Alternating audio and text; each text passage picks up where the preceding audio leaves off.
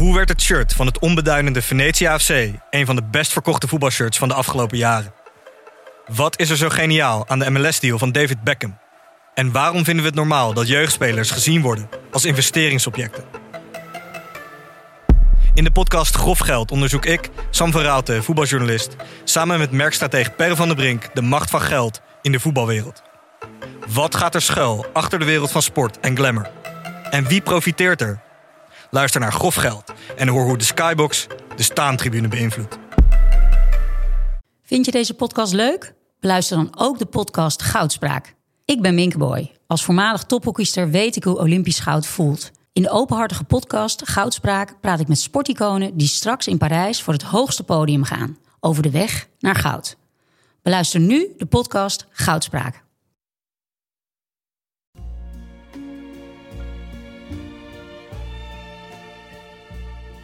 Uh, ik heb mij laten neuken met, met geluid de laatste weken. Vandaag laat ik mij neuken in stilte.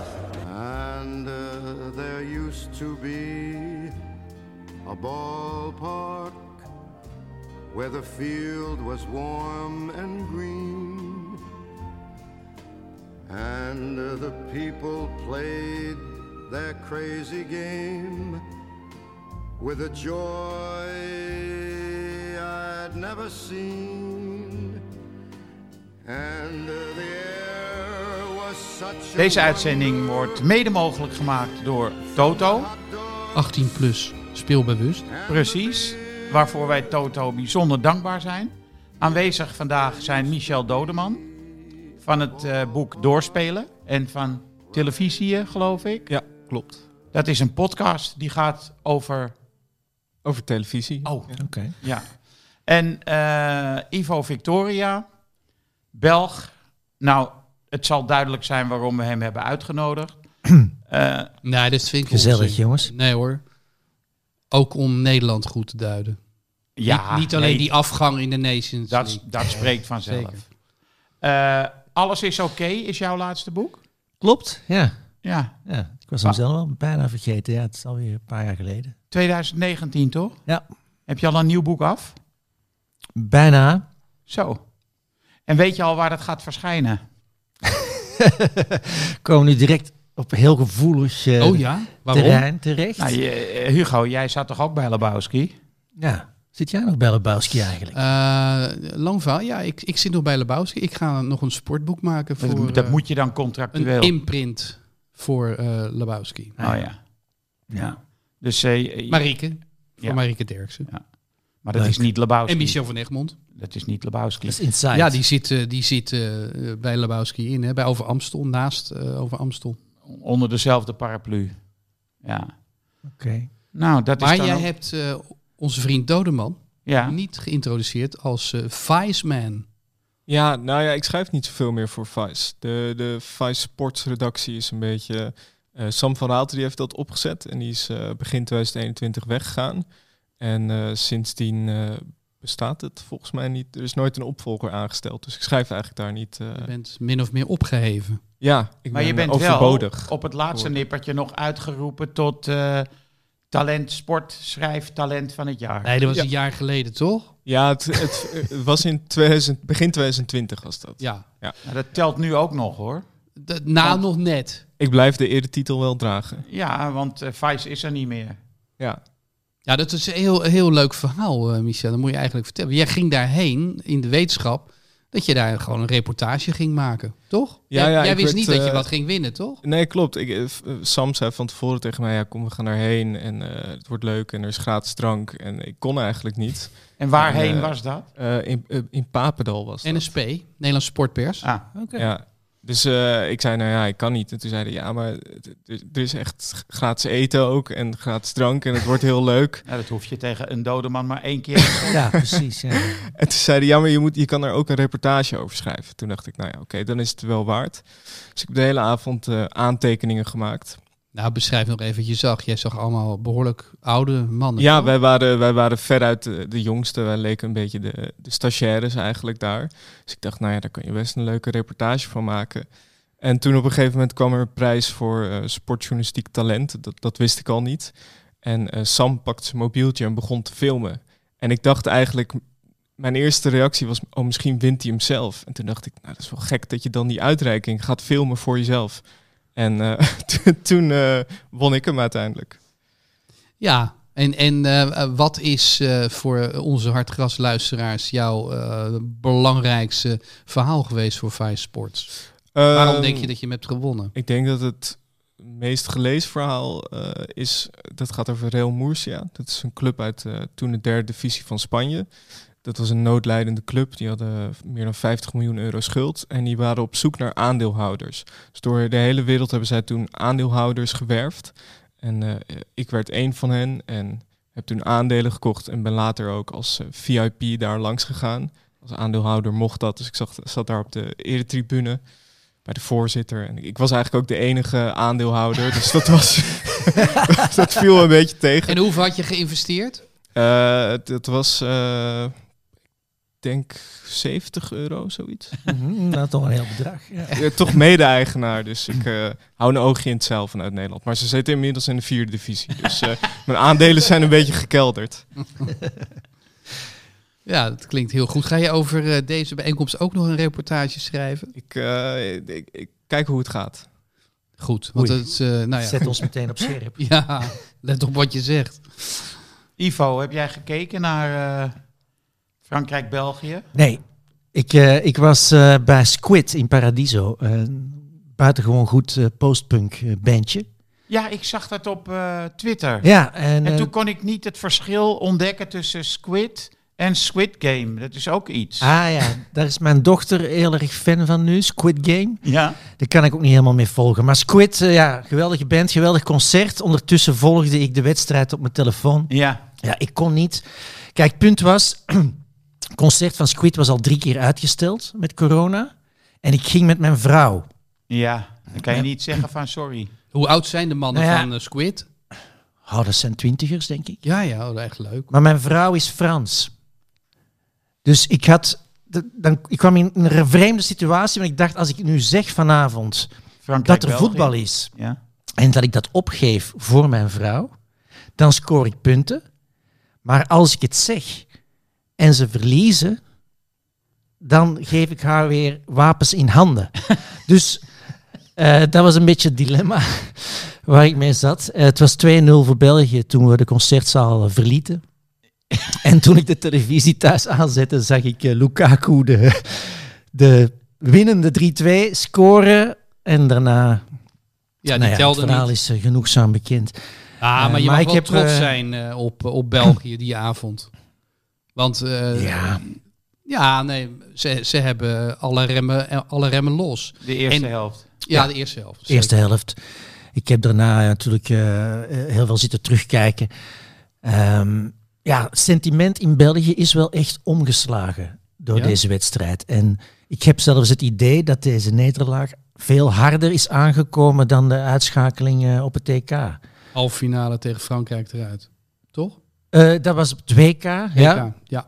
dat was een wedstrijd, waar, ja, dat deed pijn. Maar waarvan je zegt, oké, ehm, dat kan gebeuren. We hadden die ook kunnen winnen, maar je kunt hem ook verliezen. EK tegen Italië, dat, dat deed eh, ook pijn. Eh, maar nu was het, de sentiment in België was heel erg van, dit is de laatste kans op een prijs. Ook al is het maar Nations League. Eh, er is wat sluimerende kritiek op Martinez, omdat hij niet echt doorselecteert. En dan op deze manier verliezen. eh, met een tweede helft waarin ze echt instorten. Eh, dat, dat, eh, dat, er is nu heel veel kritiek op Martinez en op de ploeg. Ehm, wat ook raar was, vond ik, was dat Martinez ook zelf voor de eerste keer echt kritiek uitte op zijn eigen spelers na die wedstrijd.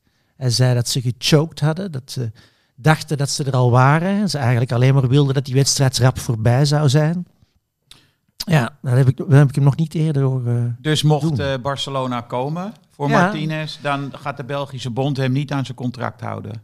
Dat weet ik niet, maar daar wordt nu wel eh, over gesproken natuurlijk. Hè. Nu, als ik Martinez zelf was, dan zou ik nu niet naar Barcelona gaan. Ik denk niet dat daar veel te winnen valt voor hem. Maar, eh, Maar bij België blijven, eh, dat zal ook geen prijs opleveren op het WK van Qatar. normaal gezien niet, nee. En het is ook, ja... Hij blijft zelf na Italië, was hij veel positiever.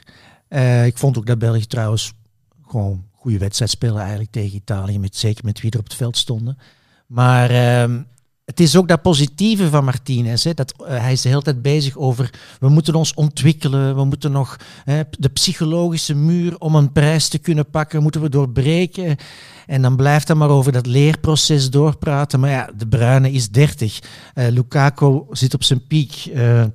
Al de wereld, Vertongen, Witzel, daar valt niet meer zoveel aan te ontwikkelen. Hè. Dat, is, dat is wat het is. Ik vond eigenlijk eh, wat het eh, spel van België eh, vorm gaf, symboliseerde. Het was de totale ineenstorting van Hazard. Ja, nou ja. Je zag hem op fit. zeker moment verloor hij de bal. En hij, hij gaf alles op. Het leek wel alsof hij klaar was met leven bijna. Want hij wandelde een beetje in de ronde. Terwijl Ja. hij had ook terug kunnen verdedigen. Maar dat, dat eh, was hem al te veel. Maar dat hij nog wordt opgesteld. ik ben bang dat het, eh, dat het voorbij is hè, met Hazard. En ehm, eh, dat is ook eh, kritiek die er nu is op Martinez, hè, dat hij zijn chouchous blijft opstellen. Hazard, maar ook Tielemans heeft heel veel kritiek gekregen op de laatste twee wedstrijden, terwijl hij volgens mij in de eerste helft tegen Frankrijk gewoon goed speelde. Ik vind het, dat vind ik dus wel ook wel een raadsel. Tielemans, eh, het is mij niet opgevallen bij Leicester dat hij eh, eh, aan een vormcrisis leed, leidt. Terwijl in Belgische elftal was hij echt niet goed. En, en Van Aken is in bloedvorm. Ja, Dus heel veel mensen begrijpen niet dat Van Aken niet speelde in de plaats van Tielemans. het is wel een hele andere speler. Zeker. De een is controleur en de ander is nummer 10. Maar hij is wel heel goed van Aken. Dus als je wil winnen, dan moet je hem hebben. Ja, dat denk ik ook. Heb jij gekeken eigenlijk naar die Ja. eh, Nations League wedstrijden? Eh, Ik heb gekeken. Ik vond, eh, wat mij wel opviel bij België, is dat ze eigenlijk aanvallend, en dat zag ik gisteren ook bij eh, eh, België tegen Italië, dat ze zoveel talent hebben. Met we hadden het net al even over eh, de ketelaren. Doku is er natuurlijk, eh Salemakers. Eh, Ik denk dat België ook een beetje op dat punt gaat komen, wat het Nederlands elftal natuurlijk ook heeft gehad, dat op een gegeven moment de oude sterren, eh, dat die er nog wel in staan, maar dat iedereen begint te denken, ja, moeten we niet een keer verversen? Moeten we niet een keer door? En offensief gezien eh, kan dat ook. Maar defensief gezien Zijn ze er er niks niet. achter? zit weinig achter. Nee. Het is toch eigenlijk ook ongelooflijk dat Alderwereld nog steeds speelt. Want die voetbalt in Qatar. Qatar. Ja. Die is zich alvast aan het voorbereiden op de WK. Ja, Acclimatiseren. Die speelde wel een heel goed EK, hè? Ja. ja zeker. Ja. Maar er zit weinig achter. En ehm, Zouden Door- die struik toch eh, kunnen ja, nationaliseren? ja die, daar zijn ze nog, eh, die wordt eh, genaturaliseerd. Of, eh, ja. En er zat een speler bij de selectie eh, waar ik nog nooit van had gehoord. Arthur eh Theate. Een centrale, linksvoetige centrale verdediger van Bologna. Ik ken hem ook. Ik kan de man ook Ken jij hem? Doorgebroken Nee, nee. bij Oostende vorig seizoen. En eh, die staat nu in de basis bij Bologna. Hij heeft ook al twee keer gescoord daar. Ehm, ja. Hmm. Maar dan vind ik het ook raar als je zo'n jongen meeneemt. Laat hem dan spelen op zijn minst. Hè. Laat hem een half uur meedoen tegen Italië. Want ik kan alleen maar eh, ervaring opdoen. Jongens, ik heb gekeken naar de, de, de finale gisteren. Frankrijk. Ehm, ja, ik durf het bijna niet te zeggen, Henk. Maar waar ik altijd zo'n grote moeite mee heb, is het eh, geweldige potentieel. En eh, als je zag voor rust, niet één doelpoging voor Frankrijk. Ehm, ik heb daar grote moeite mee. Hoe sta jij erin? Ik zit gewoon te wachten tot ze het gaan doen. En eh, in de eerste helft, eh, zoals Siert eh, terecht en zeer beeldend opmerkte, hadden de twee ploegen elkaar in een ijzeren greep. Dat kan wel eens. En, kan gebeuren. Ja. eh, ja, ehm, het komt een keer. Het komt gewoon. Maar dan is het toch altijd de omschakeling waar je dan van moet genieten. En waar, laten we er niet omheen draaien, waar ook je van kan genieten. Ik moet altijd denken aan het Dynamo Kiev van de jaren 80. Ook wel van de jaren 70 trouwens. Ook een beetje de jaren 90. In drie periodes was Dynamo Kiev eh, onder Lobanovsky eh, weergaloos. Maar het blijft toch voor mij, maar dat komt misschien omdat ik een Nederlander ben... ehm, een alternatief voor eh, domineren. Hè? Hoe mooi een counter ook is... Eh, ja, eh, in de pikorde staat het bij mij dan toch wel op twee. Ik denk als je zo ontzettend goed kan voetballen, als je de spelers ziet die ze in de selectie hebben, dan kan het toch wel een onsje meer. Nou ja, je moet ehm, je wel realiseren dat tegen België gingen ze in de tweede helft druk zetten. En het was meteen over met België. Eh, Ze gingen in de tweede helft eh, tegen Spanje na een formidabele eerste helft van Busquets. En eh, ik had het idee dat met name Benzema in de eerste helft nog last had van die wedstrijd van twee dagen daarvoor. Ehm, want hij liet zich niet zo enorm zien. Ehm, ja, in de tweede helft wist hij het van zich af te schudden. En kwam hij weer met een of ander, eh, wat ze in Frankrijk een caviar noemen. Die, die toverbal die naar 1-1 ging. Ongelooflijk, ja. Ja, dat maar was, was subliem. ik, ik kan zo genieten van die speler. En ik vraag, 34 jaar. ik vraag me altijd af, wat als Ronaldo niet bestaan zou hebben? Cristiano Ronaldo. Hoe goed was Benzema dan geweest? Want hij speelde volledig in dienst bij Madrid. Totaal. En dankzij hem heeft Ronaldo al die goals kunnen maken bij Madrid. Maar anders had Benzema zelf kunnen en moeten maken. Maar het schijnt wel zo te zijn dat Ronaldo elke dag drie keer hem heeft bedankt hè, voor al die eh, gedienstige. Ja. Maar dat vind ik ook het vervelende bij Frankrijk. Dat, dat was ook tegen Spanje. Je ziet dat ze het wel kunnen. Want meteen na het tegendoelpunt vlogen ze eroverheen. Vooral Mbappé en eh, Ja. Theo Hernandez vond ik goed spelen. Pogba. Pogba. En je, je ziet gewoon dat er zoveel potentieel in zit. Maar ja, zolang ze dit soort wedstrijden blijven winnen, zullen ze het altijd zo blijven doen, denk ik. Zeker. Nou ja, het is ook het karakter van Deschamps. Ja. Die was zo'n speler van de controle, maar die is het ook als trainer. En ik, heb me, ik stoor me er ook wel eens aan. Ik heb eh, ik, eh, in de loop der jaren vaak genoeg een stukjes geschreven over dat die lafaard nu eens een keer moet opstaan. Maar dat Eh. schudt zo'n man dan niet wakker, hè? Maar zou het ook niet kunnen dat Frankrijk nu zo speelt, omdat ze defensief ook wel iets kwetsbaarder zijn dan nou, drie dat jaar klopt geleden? wel. Ja, Hè, want ze krijgen er twee tegen eh, van België, eentje Ja. van Spanje. ja, nee, En dan zeker. ga je iets meer achteruit leunen. Dat doen de Belgen ook, alleen zelfs dat gaat nu mis. Maar, en dan op die, op die counter. Ja. Nou ja, en eh, normaliter speelt Kanté op het middenveld. Ook een eh, min of meer verdedigende middenvelder. Eh, dus het zit al een beetje ingebakken in de opstelling. Pogba en Kanté samen is natuurlijk een ongelooflijk duo. Vanwege de verdedigende klasse van Kanté en de aanvallende impulsen van eh, Pogba. Hoewel die gisteren, na dat incident met Pavard... Ja, laten we het even raciaal duiden. Zit, is daar nog iets eh, misgegaan? Want ik zag Pogba heel boos worden op de, rechtsback. Ja. Ja, nou Wat ja. was er aan de hand? Nou ja, hij werd gedwongen om uit te verdedigen in zijn eigen strafschopgebied en hij kon de bal niet kwijt. Dus daarom werd hij boos. Maar hou boos, het was een woedeaanval. Ja, wat ik het goede eraan vond, is dat eh Pavard een heel klein knikje gaf na een minuut. Ik begrijp jou. Pik hoorde duidelijk. Dat eh, Deschamps zei, Paul, Paul, eh, zag je hem eh liplezend Ja, ja, ja. zeggen en zijn handen deed hij zo omlaag. Kalm, kalm. Pogba had net daarvoor een gele kaart gehad. Eh, dus- Ontsnapt aan een tweede geel. Vlak Ja. daarna. Dus die was ook nog een beetje over de rode. Maar wat ik het goede vond, was dat hij min of meer verdween in de wedstrijd voor 10 minuten. Hij was zich kennelijk mentaal aan het herpakken. En daarna speelde hij zo verschrikkelijk goed weer. Echt verdedigend. Hij doet zoveel werk. En ik denk dan altijd, wat is die Solskjaer toch een waardeloze trainer. Om Pogba niet zijn belangrijkste man te maken, maar zo'n volkomen overleefde fossiel als Ronaldo dan te kopen. En eh, Bruno Fernandes, wat in, in mijn ogen gewoon een beetje een stiekeme jongen in de klas is. Om die zo belangrijk te maken in dat elftal. Terwijl, Oh, hij, hij is wel goed Hij is hoor. wel heel goed. ja, maar vergeleken met Pogba is het allemaal niks. Michel, wat vind jij nou van die eh, boomers die zich zo stellig uitspreken? De passie waarmee Henk het doet, vind ik heel fijn. Dat zie je weinig bij onze generatie. Te weinig. Als nee, jij- eh, hij, heeft, hij heeft een punt, toch? Als jij gisteren eh, naar die finale kijkt, hè, eh, wat prikkelt jou dan om eh, te schrijven? Ehm, hoe kijk jij? Ja, jij bent toch van een andere generatie, als ik even mag generaliseren. Wa- Waar heb jij nou zin om over te schrijven als jij zo'n Nations League hebt bekeken en je ziet Frankrijk winnen? Gaat dat nog een verhaal opleveren ergens, een column of anderszins? Ehm nou, de overwinning van Frankrijk denk ik niet, maar wel iets, iets heel anders wat ik helemaal aan het begin zag. Ik zag dat Paul van Boekel de derde VAR was, of eigenlijk de derde assistent VAR. Dus de VAR, die heeft dan drie assistenten en Paul van Boekel was daar de derde van.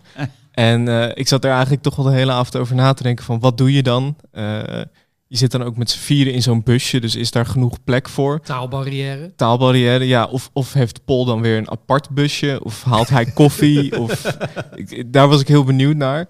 Eh, maar echt het speltechnische, daar had ik niet zo... Nee, maar eh, ga je er ook induiken? Kan het een verhaal opleveren of is dit gewoon nu leuk, hilarisch eh, om, te, om te zeggen? Nee, ik vind, het, ik vind het ook best wel interessant. Ik zou wel echt willen weten, want je zit daar dus met drie assistenten VARs, maar wie doet dan wat? En waarom hebben ze steeds meer, want vroeger was het gewoon een scheidsrechter en twee grensrechters. Ja. Toen kwam de man VAR. erbij. Ja, en, en nu zijn er dan, het worden er steeds meer. Dus ik vind dat wel echt interessant van eh, waarom dan en wat, wat doe je dan precies? Ze kregen overigens wel een vrij interessante situatie Ja. te beoordelen. Een aantal, ja. Ja, die, die, die, Die goal, die, ja, Garcia tikt hem aan. Ja, de verdediger. En, daardoor werd het een andere situatie. Want Ja, bij de paas stond, Mbappé stond hij buitenspel. hij stond bij het spel, absoluut. ja. Maar doordat de verdediger nog net met zijn grote teen eh, de bal eh, veranderde, werd het buitenspel opgeheven. Ik wist dat niet. Nee, de spelers van Spanje zeiden dat de scheidsrechter tegen hen had gezegd dat het gaat om de intentie. Dat Garcia probeerde om de bal te spelen en dat het daarom eh, werd opgegeven. Ja, Maar- maar Maar ja, maar wat kan Garcia anders doen? Ja, maar te je proberen kan, die bal te spelen, want ja, hij, of hij moet erop gokken dat Mbappé inderdaad buitenspel staat. Ik vind het oneerlijk, want, de verdediger anticipeert. Ja. Hè, die zet hem buitenspel. Hè, die heeft, Ja. heeft erover nagedacht, die houdt in. Hè, waardoor hij een metertje tekort komt bij de correctie. Het is buitenspel bij de paas. En vervolgens, omdat hij nog een inspanning doet om die meter die hij zelf heeft opgeheven te overbruggen. En nog met zijn teen aanraakt, is ineens de buitenspelsituatie weg. Dat is een kromme regel. Maar vroeger, toen eh, wij zelf voetbalden, was het toch heel normaal. Buitenspel werd toch opgeheven als de bal via de tegenstander kwam. Ik weet niet beter. En Maar, in- ja. intussen is dat dus veranderd. En, maar het is opnieuw wel in de spelregels. Want op Twitter waren scheidsrechters kennelijk. Waren, eh, die zeiden gewoon, ja, het staat er gewoon. Deze situatie wordt gewoon omschreven in de spelregels. Ja, ja, ja. Het is gewoon een slechte situatie, een slechte regel. Vind Maar ik, het schijnt ja. wel zo te zijn als, hem te- als hij hem tegen de verdediger had aangeschoten en die had, kreeg hem per ongeluk op zijn knie en Mbappé had hem eh, gemaakt, dan was het wel buitenspel geweest. Als ik het goed heb Nee, nee, nee. eh, Nee? Want eh Mark de Grijze die haalde terecht aan bij VTM. Eh, België heeft tegen Rusland op het WK gescoord. Eerste doelpunt was een situatie waarbij de bal tegen een verdediger van Rusland werd aangeschoten, terwijl Lukaku buitenspel staat. Lukaku krijgt de bal door de deviatie en scoort. En dat telt gewoon. Dus dat is eigenlijk ook ja, puur pech. Maar dit is, vind ik, anders, omdat de verdediger... Je kunt niet verwachten van de verdediger dat hij, dat hij, zich, dat, hij niet gaat proberen eh, de bal te onderscheppen. Maar het is ook een reflex, denk ik, toch? Je ziet Ja. de bal langs je gaan en je gaat dan niet als eh, verdediger rationaliseren. Oh nee, ik moet hem laten gaan, want anders raak ik hem misschien aan. Hij wordt gestraft voor zijn eigen eh, Enthousiasme. enthousiasme. Ja. ja. Ik vond het wel leuk dat Siert, die kon het nauwelijks verkroppen. En eh, die, die had eerst helemaal niet gezien in zijn pro-Spanje-attitude dat eh, Garcia die bal had aangeraakt. Dus die, die zei, ja, maar dit kan toch helemaal niet? Het is gewoon buitenspel. Hij had geen goede secondanten. en, en toen later, toen, langzamerhand, ging hij dat re- eh, reformuleren. Eh, ja, nou ja, misschien heeft hij toch eraan gezeten. En dat wordt dan geïnterpreteerd als het opheffen van buitenspel. Maar dat was de invloed van Paul van Boekel. Daarom was hij mee, om Siert de Vos te ondersteunen. Misschien wel, ja. Misschien eh, appjes. Appjes vanuit de water. Nou ja, ik denk wel dat zo'n commentator ook meteen met een schuin oog eh, Twitter zit te volgen. Ja. ja, denk ik ook. Je moet wel van alle markten thuis zijn. In dat verband, mannen, voor mij zitten, zitten drie, eh, drie mensen met eh, hele mooie opschrijfboekjes. Ik ben de enige die een telefoon voor zich heeft liggen. Eh, hebben jullie allemaal eh, dezelfde boekjes? Hebben jullie dit afgesproken? maar ik, jullie zitten ook af en toe iets op te schrijven. Ik, ik, ik weet niet wat ik meemaak. Natuurlijk, ik ben een groot bewonderaar van Simon Cooper. En Simon Coopers bestaan wordt bepaald door 211 opschrijfboekjes die hij heeft bijgehouden vanaf 1990, denk ik zo ongeveer, misschien wel eerder. Ehm, in zijn kielzog doen jullie eh, eh, hetzelfde. Ik zou even willen weten, wat is het belangrijkste wat in dat eh, boekje staat, Ivo? Nou, dit is een nieuw boekje. Ja, ik zie Ja, maar pas Wat is het merk? Dit is een uh, Moleskine softcover. zonder regels, gewoon met blanco pagina's. Je schrijft met rood. Ik schrijf met rood. Dat komt omdat mijn zwarte fineliners eh, op zijn. En die worden ook niet meer geproduceerd. Dus ik zit een beetje in de problemen. Oh. Ik had eh, jarenlang, ja, misschien wel tien jaar lang, dezelfde zwarte fineliner. En eh, niet meer te krijgen. Waar kocht je die dan? Bij Van Beek of zo? Eh, nee, mijn vrouw die bracht die mee van haar werk. Die stal er af en toe een doos. ik kan dat zeggen nu, omdat ze daar niet meer werkt. Ze werkt maar- daar niet meer, oké. Eh, wat staat hierin? Eh, notities eh, voor eh, een boek waar ik wil aan gaan beginnen. En eh, ik had wat dingen opgeschreven toch voor vandaag. Ik dacht eh, een paar dingen die ik wil zeggen. Goed beslagen ten ijzer, dat heb Ja, je al ik ben voor een een deel. professional. Voor het is zeker. De Zo meeste zie je er ook, punten zo heb zie je ik er al, ook uit. Ja, dankjewel. Ja. Eh, Henk, het belangrijkste wat jij... In, heb je even het merk van Moleskine. Moleskine. Ook? Ja? Ja, met eh, harde cover. Eh, Waarom harde cover en Ivo softcover? Ja, ik koop altijd harde covers voor die boekjes. Ik, voel het lekker. Waar koop je ze? Parijs. Oh, je koopt er meteen een stuk of zes in. Ik koop er meer, ja. En, en elke dag worden ze beschreven? Eh, dat denk ik wel, ja. Is het ook divers wat erin staat? Kan het een aantekening zijn voor je roman? Of kan het ook Alles zijn... kan, ja. Eh, Boodschappenlijstje.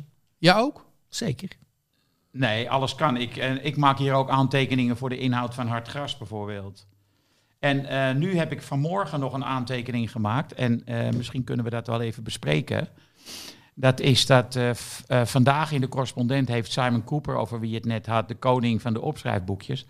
Een geweldig stuk in de correspondent over eh, de werking van het brein van de topvoetballer. en eh, we hadden het net over Busquets. En hij beschrijft dat hij eh, ging naar eh, Barcelona, had onbeperkt toegang tot eh, La Masia voor zijn boek over Barcelona. Jeugdcomplex. Ehm, ze waren daar bezig met een computerprogramma samen te stellen over de ruimte die ligt achter de passer.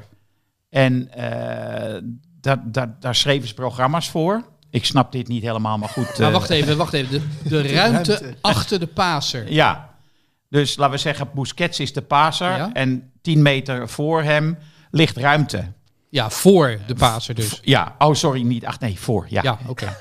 Eh, en ja, eh, in ieder geval, eh, totdat ze erachter kwamen, dat toen ze naar de resultaten gingen kijken, dat ze veel beter Busquets zelf konden volgen, omdat hij het al, al lang had gezien. Dus eh, dat ze hun programma's moesten aanpassen aan wat Busquets zag in de wedstrijd, omdat dat effectiever was. En eh, ik vond het wel eh, ongelooflijk. Johan Cruijff heeft ook gezegd, ehm, ik moet een bal aannemen. Ik kijk om me heen. Ik zie rechts een speler, links een speler. Ik, ik bekijk in mijn hoofd de windrichting. Dit alles komt in mijn brein tezamen en ik neem altijd de goede beslissing dan.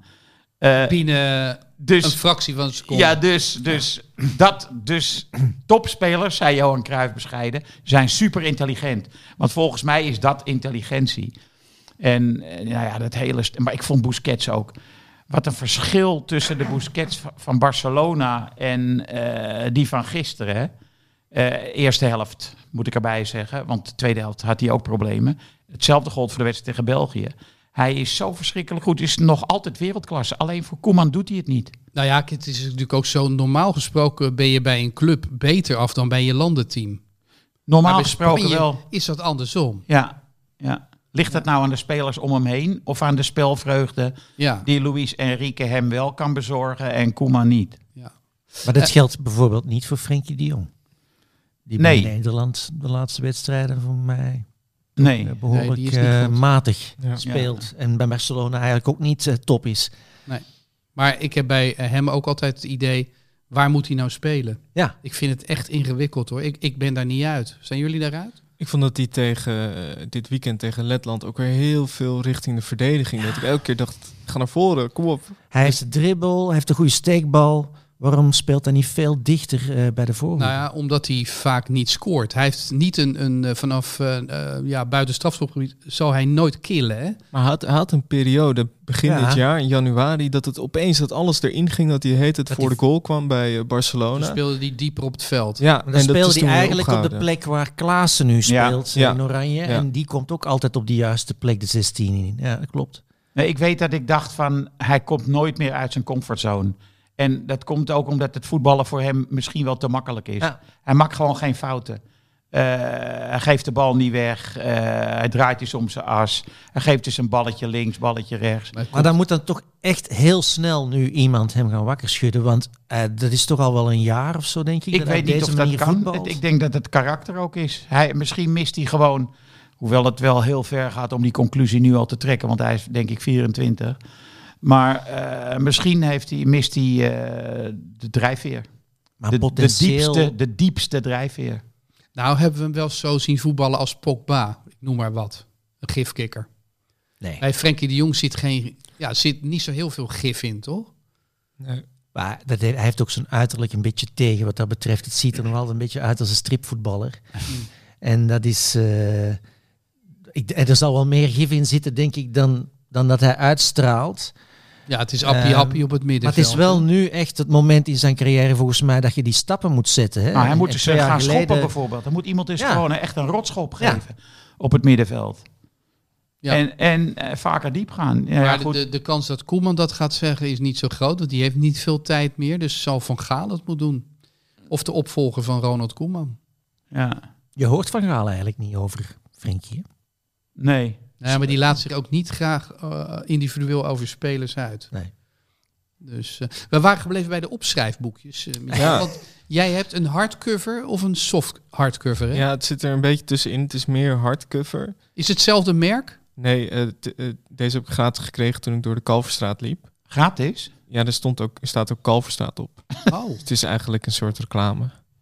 Maar ik gebruik hem ook niet zo heel veel. Er staan, ik zag allemaal nog ja, interview aantekeningen. En eh, ja, toen ik, van toen ik nog studeerde, toen ik per ongeluk een eh, cursus design had gedaan, daar staan ook nog aantekeningen. in. Wacht even, je hebt per ongeluk een cursus design gedaan? Ja, ik eh, studeerde communicatiewetenschappen. Oei. En eh, ja, een master aan de VU.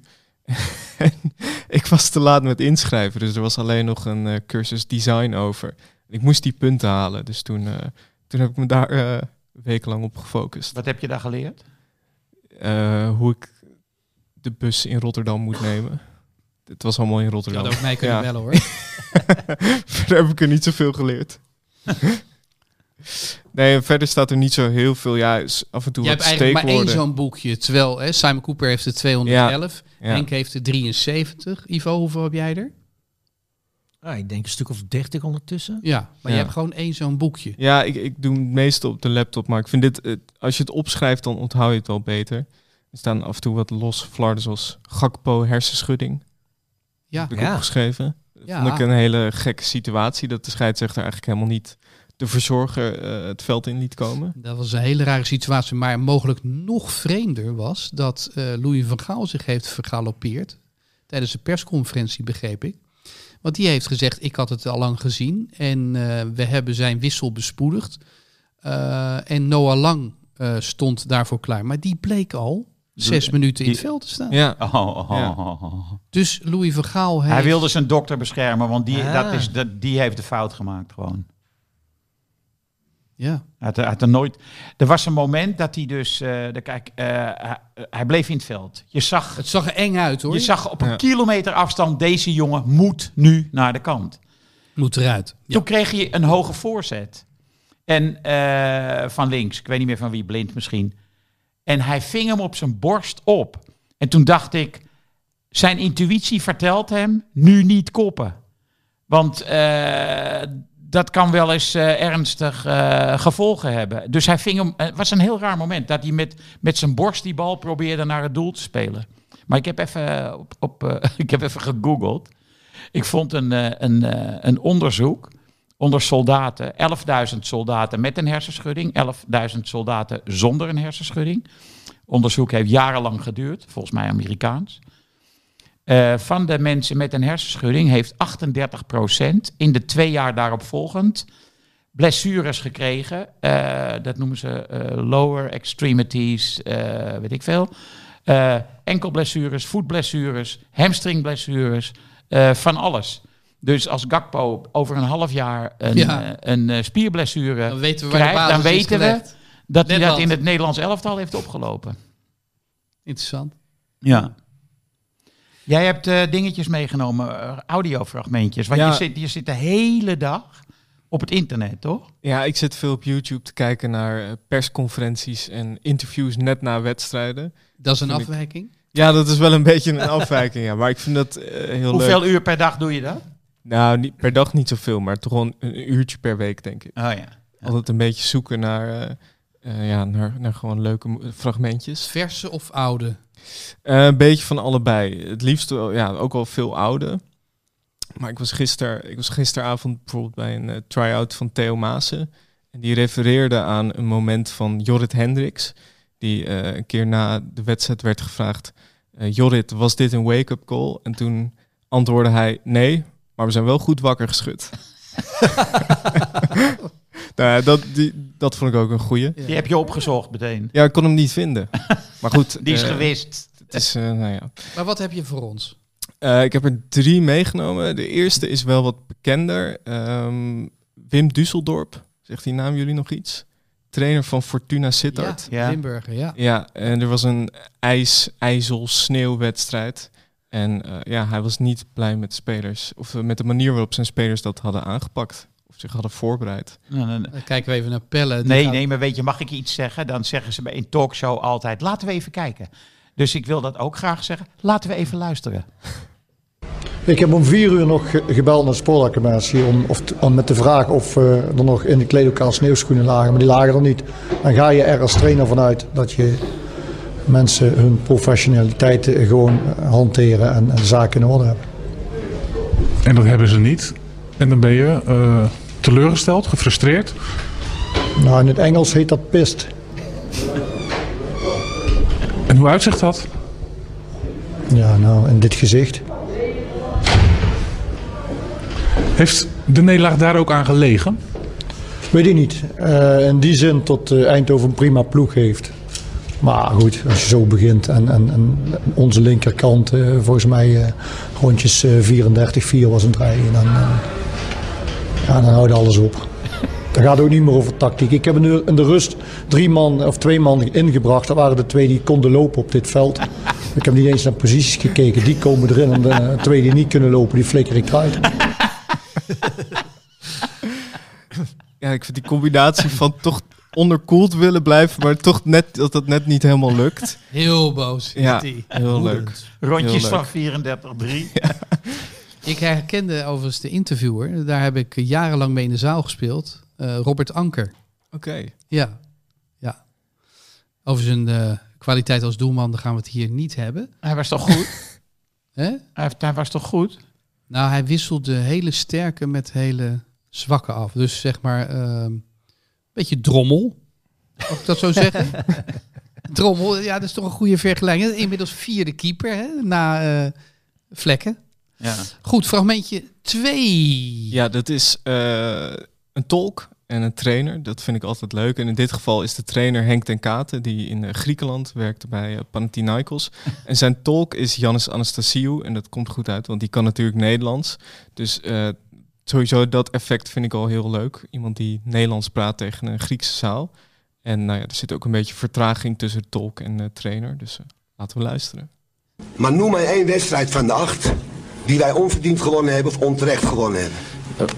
Πέστε ένα παιχνίδι από τα 8, το οποίο το κερδίσαμε από τύχη, ήταν οι αντίπαλοι καλύτεροι από εμάς. Noem mij er één. Το ονομάστε ένα.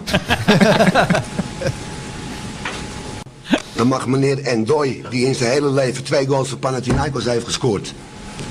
Die mag van alles roepen in een krant. Ψάχνετε όλοι να δείτε τον Εντόι, ο οποίος δύο γκολ έβαλε στην καριέρα του στον Παναθηναϊκό En ik heb drie weken met die jongen gewerkt. και δούλεψε τρεις εβδομάδες μαζί του En er wordt een sfeer gecreëerd daardoor και δημιουργήθηκε η, η αίσθηση στον παίχτη die het werken voor mij en de spelers niet makkelijker maakt. ότι η δουλειά η δικιά του με τους παίχτες δεν είναι εύκολη En de meesten hier zeggen dat ze een Panathinaikos hart hebben. και ότι οι περισσότεροι από εσάς εδώ λέτε ότι έχετε καρδιά πράσινη του του Ik merk er Παναθηναϊκού. weinig van. Αυτό δεν το ασπάζετε. Maar misschien als die meneer die dat artikel over Endoy geschreven had, Ίσως αυτός που έγραψε το άρθρο σχετικά με τον Εντόι, Messi of Ronaldinho had gebeld, waar ik drie jaar mee gewerkt heb, ίσως να πάρει τηλέφωνο το Μέση και τον Ροναλντίνιο που δούλεψε τρία χρόνια μαζί τους dan had hij waarschijnlijk een ander antwoord gekregen. και είναι σίγουρος ότι θα ακούσετε άλλη, άλλες απαντήσεις. Maar die man die had natuurlijk het, het telefoonnummer van Messi niet. Nee. Maar stel je voor, die, die lobby van de Telegraaf Ach, om ten man. kate bondscoach te maken. Maar dan man. zit je dus daar in het buitenland met zo'n brok agressie werkelijk. Levensgevaarlijk ook. Ja, maar dat de Telegraaf inderdaad serieus deze man gepusht heeft. Ja. Ongelooflijk. En eh, ik heb nog een derde meegenomen, speciaal voor Ivo uit, eh, uit België, Michel Preudom. eh, die we natuurlijk ook kennen van eh, FC Twente Ja. als trainer. En eh, ja, dit ging er eigenlijk over dat hij was trainer van Gent, geloof ik. En in de weken daarvoor waren er wat discutabele momentjes. eh, met de scheidsrechter had hij zich over uitgelaten. Dat gaat hij nu niet meer doen. Het was hoe dan ook zeer, zeer licht. En eh, ik kan begrijpen dat eh, de trainer van Agent dan ontgoocheld is. Komt die fase? De fase komt niet. Oh, maar dat is niet- Je hebt het al gezien. Eigenlijk, eh, nee, maar ik weet het al. Eh, ik heb mij laten neuken met, met geluid de laatste weken. Vandaag laat ik mij neuken in stilte. Stilte. Ja. En was er nog een overtreding eh, op Jobi Jankic? Hoe heeft u die? Ik, eh, elke keer dat ik iets zeg, word ik gepakt daarna. Dus ik zeg niks niet meer. Ik laat het aan jullie om het te zeggen. Aan de analisten, aan de mensen die naar de kranten schrijven, aan iedereen. Maar ik zeg niks niet meer. Ik denk dat Gent bestaat niet op de Belgische kaart van het voetbal. Dus eigenlijk wil je zeggen dat eh, je vandaag ook bestolen bent. Ik zeg niks. Ja. Michel Predom. Eh, ja, ik- volgens mij we gaan dat hier letterlijk eh, vertalen, eigenlijk vanuit het Frans. hè. Eh, hij had wel commentaar gegeven de vorige keren, fait du bruit, geluid gemaakt. Maar nu eh, laat hij zich neuken zonder geluid. maar eh, ja, dat was eigenlijk jarenlang ook de gedoodverfde bondscoach, hè, Michel Predom. Was toch een goede trainer? Een goede coach, ja, absoluut. Hij was Hij- een betere keeper dan, dan trainer hoor. Dat zeker wel, maar goed, hij was ook de beste van de wereld op een gegeven Ja. moment als keeper. Eh, maar daar, werd, eh, daar hebben we jarenlang op gehoopt in België. Is hij en Erik Gerrits, daarvan werd altijd gezegd, die moeten bondscoach worden, maar dat zal niet meer gebeuren. Gerrits, dat lijkt mij een zegen dat hij het niet is geworden. Ja, wie zal het zeggen? Op een gegeven moment eh, was het toch ook wel een goede coach. En ehm, Maar ik heb toch over hem wel uitspraken gelezen van eh, collega's dat hij opportunistisch is, maar ook onbetrouwbaar. Ah, Ja. dat is, eh, Maar wie zou het nu dan moeten worden in, in België? Als er, er wordt dus ook gesproken over Martinez. Ja. Er is ontevredenheid over. Gaan er al nieuwe, nieuwe namen rond? Nee, eh, ik, heb, ik heb wat dat betreft nog niet zoveel. Ja, eh, er heeft Filip Joos, eh, journalist, eh, die heeft geroepen voor afgelopen zaterdag. ze moeten Conte halen of Guardiola. Dat is het enige wat ons nog kan redden. Maar die zullen ze zeker niet kunnen betalen. Mag ik een tip geven? Dik advocaat. Dik advocaat. die wist niet hoe, hoe rap hij moest gaan lopen. Toen hebben België zat. Nee, ik denk Philippe Clement. Die bij Brugge nu echt goed werk eh, aflevert. En, eh, en hopelijk blijft Martinez zitten tot en met het WK. En dan zal Clement misschien ook wel klaar zijn in Brugge. Nou, dan kan hij uh, bondscoach worden. Haas? Van Hazebroek? Nee, dat is ook iemand die op een gegeven moment bij Gent wel eh, echt eh, hoge ogen scoorde en, en, en ook een mooi aanvallend voetbal speelde. Maar daarna eh, eigenlijk overal geflopt is. Ja. We gaan de Toto doen, voorspellingen. Ehm, en dan is het altijd zo dat als eh, Frank van der Lende er niet is en Matthijs van Nieuwkerk er niet is, eh, dan mogen de- eh, hun vervangers eh, voorlezen, want we kijken naar een scherm hier links, ehm, wat zij zouden hebben gezegd. Nou, Michel, wil jij Matthijs van Nieuwkerk zijn of Frank van der Lende? Eh, ik wil wel Matthijs zijn. Ja, Dan zeg nou, ik... eh, Dan is. Ivo Frank eh, van der Lende. Eh, we gaan naar de wedstrijd Het punt is wel Nederland, dat er staat een, Gibraltar. ka- een camera voor de kolom van Frank van der Lende. Ja, het is Maar- moeilijk te zien. Maar zie jij die wel, Ivo? Ja, ja. Oh, jij kan dat zien. Ja, ja. bij staat voor mijn neus dan. Eh, het is, eh, we zitten een, eh, een luttel aantal uren voor Nederland-Gibraltar, maar wij weten de uitslag nog niet. Nee. mensen die gaan luisteren, ja, eh, die zitten misschien al op dinsdag en die weten het wel. Dus die kunnen gelijk kijken of we er verstand van hebben. Ja. Henk Spaan, wat, eh, wat zie jij gebeuren? Ik zie gebeuren dat eh, Noah Lang wordt vervangen. 20, 20 minuten voor tijd door eh Danjuma. En Eh. dat hij eh, bij de tweede paal een bal erin tikt. Dus Danjuma scoort het laatste doelpunt voor Nederland. Helder. Wat vindt Matthijs? Eh, Memphis Depay scoort twee keer. Goed, ik zie dat Noah Lang scoort, verrassend. En eh, Frank van der Lende? Ja, Berghuis gaat zich eh, helemaal uitleven en zal meer dan drie assists geven. Ik dat zie daar blij mee. Nee, maar dat betekent, als Noah Lang zou spelen... Op de, re- links. op de rechtsbuitenplaats... Nee, die staat links. Oh nee. Dat was trouwens wel grappig, hè? Hij, ging, hij had zelf beslist nog al lang toen hij erin kwam. Ja. Hij moest op rechts, maar hij, ging, hij kwam erin en hij zei tegen, ik weet niet Gakpo. wie... Ga- tegen Gakpo, ik ga op links. En Gakpo, Geweldig. ja, maar dat is toch geweldig? Dat is geweldig, ja. Gakpo had nog last van zijn hoofd, dus die dacht van... eh, Zal wel. Maar, maar Louis van Gaal was niet boos. Nee, Die was ontzet eigenlijk. nou ja, die moest lachen, min of meer.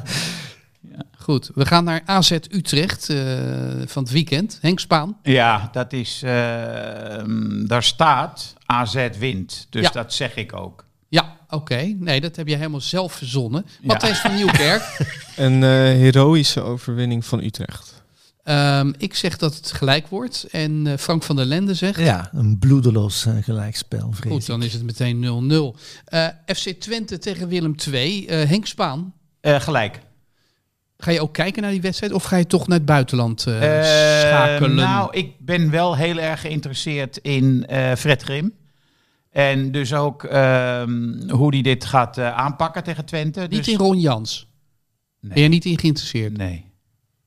Nee. Ron Jans is... Waarom niet? Nou ja, Ron Jans is wat hij is, Ron Jans. En ik zie in Fred Grim zie ik nog groei. Ja. Helder. Matthijs van Nieuwkerk. Wie wint FC Twente Willem II? Twente. Ik zeg dat Willem II wint. En Frank van der Lende... Zegt dat eh, Twente wint.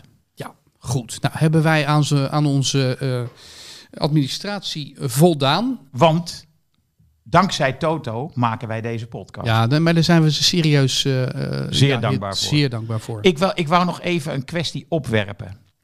Eh, vinden jullie niet dat de Nederlandse pers, media, analisten obsessief eh, omgaan met wat Louis van Gaal nu weer allemaal heeft gezegd?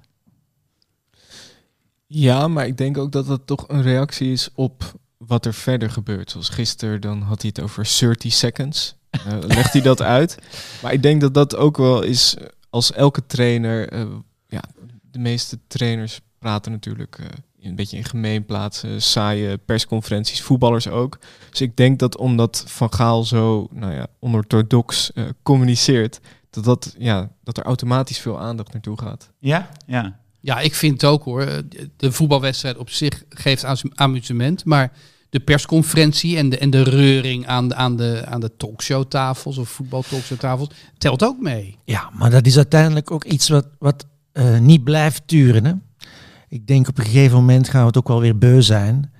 En, eh, en, en ik denk, het gevaar eh, schuilt er toch in, heb ik soms het idee dat Van Gaal het zelf ook eh, te lollig begint te vinden. Nou ja, dat, en om- zichzelf dat- te interessant begint te vinden. Dat En heeft dan- te maken met al die reacties. Dus Ja. hij krijgt steeds meer het, het idee dat hij een stand-up guy is. Hij voelt dat hij publiek heeft. Ja. En dan eh, wat hij zei over Berghuis, dat hij eh, op zijn blote knieën mocht komen bedanken dat hij überhaupt mocht meespelen. Dat is toch op het randje van... eh, Ja. hij zei God. En, en ik Ah ja, vroeg me God, af, ja. Ja, maar wie- dan bedoelt hij bedoelt hij zichzelf. God? Ja. ja. Eh, jij bent bij Theo Maassen gisteravond geweest. Wie is er nou leuker? Theo Maassen of Louis van Gaal? Eh, net Theo Maassen. Wint Ja. het nipt. Was dit, was dit de opmaat naar eh, zijn nieuwe show? Ja, ja eh, hij is nu nog aan het try-outen, maar eh, ja, het was eh, veelbelovend, vond ik het. En zit er weer eh, lekker veel eh, controversieel materiaal in? Want ik heb de, de recensie in de Volkskrant van zijn vorige show gelezen. Eh, eigenlijk was er geen eh, bestaansrecht meer voor Theo Maas, witte, oude man. Ja, dat, dat heb ik toen ook gelezen, maar de zaal zat vol en eh, was aan het genieten. En Maar was jij een van de... eh, Was het jouw leeftijd of was je een van de jongsten in de zaal? Nee, dat, het viel me op. Het was best wel jong publiek. En het was ook. eh, ik had eigenlijk verwacht dat het vooral mannelijk publiek zou zijn. Maar dat was heel erg verdeeld. En het was dus verrassend, eh, verrassend jong. Dus de oproep van Sunny Bergman destijds, er stond een groot interview destijds Ja, dubbel in de interview, Volkskrant ja. met eh, Sunny Bergman en Theo Maassen. Die oproep heeft eigenlijk geen stand gehouden. Averechts gewerkt, eh, denk ik. Theo eh, speelt de, eh, Nederland nog steeds plat, volle zalen, Ja, denk jij? ja absoluut. het wel. Maar is het eh, zo dat hij eh, zich ook eh, werpt op de vraag van wat nog wel kan en wat nog niet kan? Ja, niet zo letterlijk, maar eh, daar gaat het toch wel veel over. En hij speelt daar ook veel mee. Maar ik denk hij is, dat hij te slim is om dat heel letterlijk, eh, zeg maar, want dat debat wordt al jarenlang overal gevoerd. Vorige week ook weer aan de talkshowtafel. Eh ik weet niet meer wie dat was. Oh ja, daar zat Guido Weijers. Guido Weijers, ja, met eh, Dick Sijp. Nou, Ilse Warringa heeft het, eh, heeft het erover Ja. gehad in een interview onlangs. Ilse Warringa, die uiteraard in onze hartgras voorkomt met een voetbalcomedy.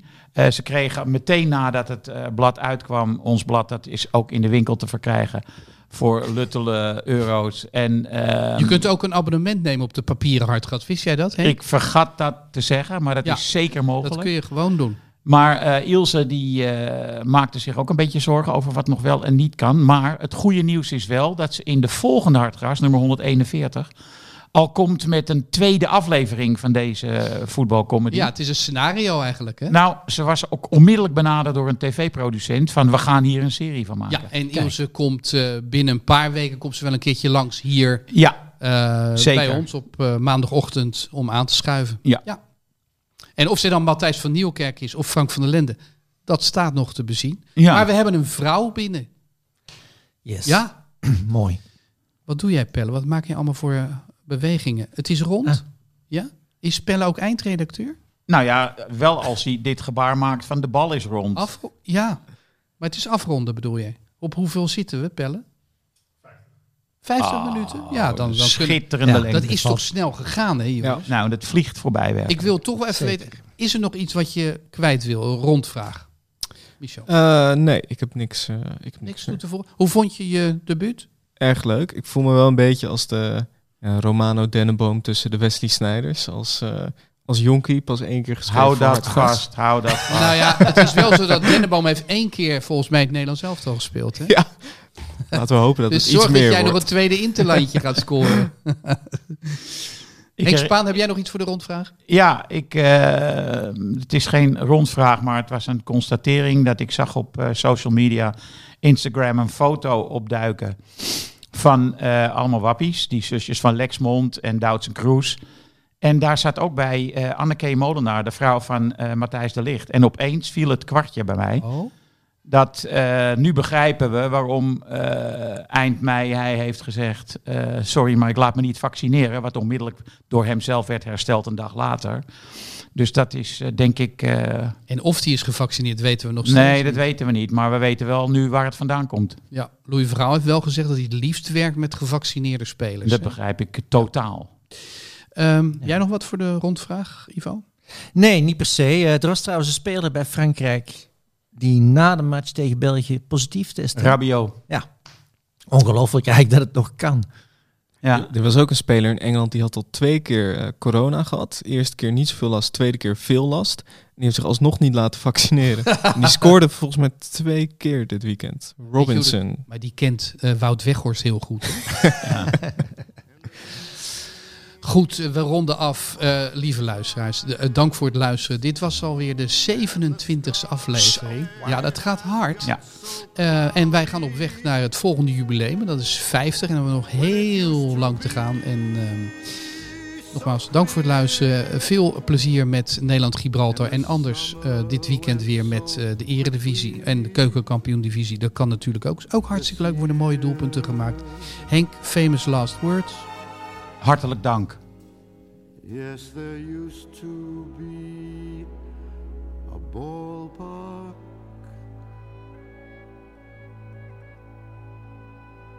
right here